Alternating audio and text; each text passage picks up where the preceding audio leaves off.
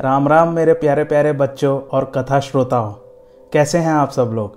आज आपका फिर से स्वागत है मेरे चैनल कथावाचक में और आज हम दूसरा एपिसोड बनाने जा रहे हैं। हमने पिछले एपिसोड में शिवजी और पार्वती के विवाह की कथा चालू की थी। मैं थोड़ा सा बता देता हूँ फ़र्स्ट एपिसोड में क्या मैंने कथा सुनाई थी।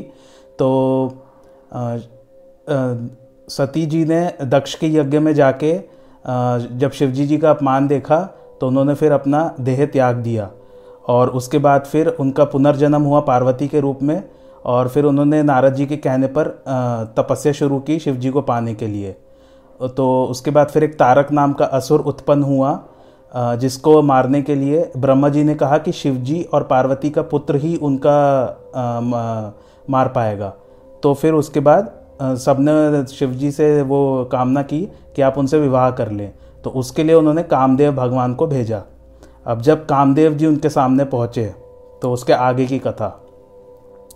जब शिव जी के सामने कामदेव जी प्रकट हुए, तब वे बहुत भयभीत हो गए। उन्हें बड़ी शर्म आई। जब उन्होंने अपना मरना तय समझा, तब उन्होंने एक उपाय रचा। उन्होंने शोभायमान वसंत ऋतु को प्रकट किया। उससे वृक्षों पर नए पुष्प और पत्ते शोभायमान हो गए। वन उपम, उपवन, बावली, सरोवर और समस्त दिशाएँ परम शोभा को प्राप्त हो गईं। वन की सुंदरता का तो वर्णन किया नहीं जा सकता। सरोवरों में भांति भांति के कमल खिल गए। मनोहर भौरों के झुंड मधुर मधुर गुंजार करने लगे। सुंदर हंस, कोयल, तोते मधुर शब्द करने लगे। परंतु इन सबके बावजूद शिवजी की अचल समाधि भंग न हुई। और कामदेव अपनी सेना सहित हार गया। फिर तो कामदेव जी को भी अपने हृदय में क्रोध महसूस हुआ। फिर कामदेव जी आम के पेड़ पर चढ़कर और पुष्प के धनुष पर अपना बाण चढ़ाकर शिवजी को निशाना बना लिया। इस प्रकार जब उनसे विषम पाँच बाढ़ छोड़े तो वे तीक्ष्ण बाढ़ शिवजी की छाती में जा लगे। उन्होंने नेत्र खोलकर देखा तो आम के पेड़ पर कामदेव दिखाई पड़े। फिर शिवजी ने क्रोध में अपना तीसरा नेत्र खोला और उसे देखते ही कामदेव जी जलकर राख हो गए। फिर तो संसार में हाहाकार मच गया। उधर पति की यह दशा सुनकर कामदेव की पत्नी रति मूर्छित हो गई और रोती विलपती महादेव जी के पास जा पहुँची और अनेक प्रकार से उनसे विनती की कि अपने पति को लौटाने की। तब शंकर जी ने उस अबला को देखकर कहा, आज से तेरे पति का नाम अनंग विख्यात होगा। और अब यह बिना शरीर ही सब किसी में व्याप्त होगा। फिर उन्होंने कहा कि जब यदुकुल में श्री कृष्ण जी का अवतार होगा, तब उन्हीं के पुत्र प्रद्युमन, तेरा पति होगा। जब देवताओं, ब्रह्मा, विष्णु को यह समाचार प्राप्त हुआ तो वे सब तुरंत कैलाश पर्वत पहुँचे। तब शंकर जी ने ब्रह्मा जी से पूछा कि आप सब लोग यहाँ किस कारण से आए हैं? तब ब्रह्मा जी ने कहा कि प्रभु प्रभुजनों का तो स्वभाव ही ऐसा होता है। पहले कष्ट देकर फिर दया करते हैं। माता पार्वती ने अपनी, आपकी कड़ी तपस्या की है। अब आप उनसे विवाह कर लीजिए। शिवजी ने उनकी बात मान ली। फिर वहाँ सप्तऋषि आए। तो ब्रह्मा जी ने तुरंत उन्हें हिमाचल भेज दिया। हिमाचल पहुंचकर सप्तऋषियों ने पार्वती जी से कहा कि आपके गुरु नारद मुनि का कथन असत्य हो गया।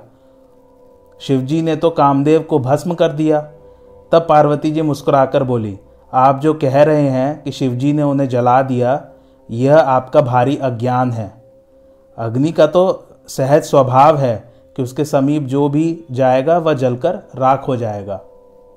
वैसे ही कामदेव जी शिव जी के समीप गए तो उनका नाश तो निश्चित ही था।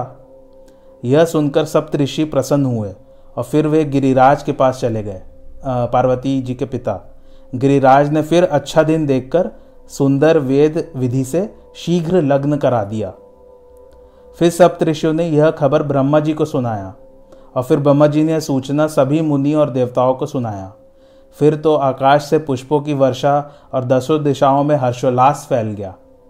इधर शिवजी के गण उनका श्रृंगार करने लगे, जटा का मुकुट और सर्पों का मोर बनाया। कानों में सर्प के कुंडल, शरीर में विभूति और बाघ का चर्म पहनाया। उनको ललाट पर चंद्रमा और सुंदर मस्तक पर गंगा शोभायमान थी। उनके तीन नेत्र थे। सर्पों का जनेऊ धारण कर रखा था। कंठ में उनके कालकूट विष और हृदय पर नर मुंडों की माला थी। बहुत ही अद्भुत तरीके से उन्होंने शिवजी को सजाया। इस प्रकार उनका रूप तो भयंकर था, परंतु वे कल्याण के धाम और कृपा करने वाले हैं। उनके हाथ में त्रिशूल और डमरू विराजमान थे और वे सज कर बैल पर सवार होकर चले। उनकी बारात भी ऐसी ही थी। सभी प्रकार के अजीबोगरीब प्राणी, भूत प्रेत, पिशाच थे उसमें। जब यह बारात हिमाचल पहुँची तो खलबली मच गई। बच्चे और स्त्रियाँ सब घर को पलायन कर गए। गिरिराज की पत्नी मैना को बड़ा दुख हुआ। फिर उन्होंने पार्वती जी को बुलाकर कहा कि ब्रह्मा जी ऐसा बावला वर तुम्हारे लिए ही क्यों चुना? और बोली कि जब तक मैं जीवित हूँ, मैं यह विवाह नहीं होने दूँगी। तब माता पार्वती ने अपनी माँ को समझाते हुए कहा कि विधाता का लिखा कोई नहीं बदल सकता। तभी वहाँ नारद जी सप्तऋषियों के साथ पहुँचे और मैना कहा यह रोना देखकर उन्होंने पार्वती के पूर्व जन्म की कथा सुना दी, जिसमें वह माता सती थी। माता पार्वती की पिछले जन्म की कथा सुनकर सबका संदेह दूर हो गया और सबको विश्वास हो गया कि माता पार्वती सिर्फ़ महादेव जी की ही प्रिय हैं और रहेंगी। नारद जी की यह बात सुनकर सबको पता चल गया कि यही दोनों जगत के माता पिता हैं और पार्वती जी माता भवानी हैं, जो सबका कल्याण करती हैं। इस प्रकार पूरे हिमाचल में हर्षोल्लास फैल गया। लग्न का मुहूर्त निकाला गया। भगवान शिव और माता पार्वती सिंहासन पर विराजमान हो गए। माता पार्वती की सुंदरता का व्याख्यान नहीं किया जा सकता। माता की शोभा का वर्णन तो करोड़ों मुखों से भी नहीं किया जा सकता। फिर पूरे रीति रिवाज वेद विधान से शिवजी और माता पार्वती जी का विवाह संपन्न हुआ। पार्वती जी अपने माता पिता का आशीर्वाद लेकर हिमाचल लेकर और हिमाचल छोड़ने का दुख लेकर महादेव जी के साथ चल पड़ी। फिर जब वे कैलाश पहुँचे, समस्त गढ़ों ने उनका स्वागत सत्कार किया। माता पार्वती प्रसन्नचित हुई। फिर कुछ वर्ष कुछ वर्षों बाद कार्तिकेय का जन्म हुआ और उन्होंने तारक जो असुर था, उनका संहार किया। तो इस प्रकार ये कथा जो है, यहीं समाप्त होती है। अगर आपको इससे कोई भी रिलेटेड प्रश्न या कुछ भी डाउट्स हैं तो आप कमेंट करके मुझे ज़रूर पूछिए। मैं उसका उत्तर रिप्लाई ज़रूर करूँगा। थैंक्स फॉर वॉचिंग धन्यवाद.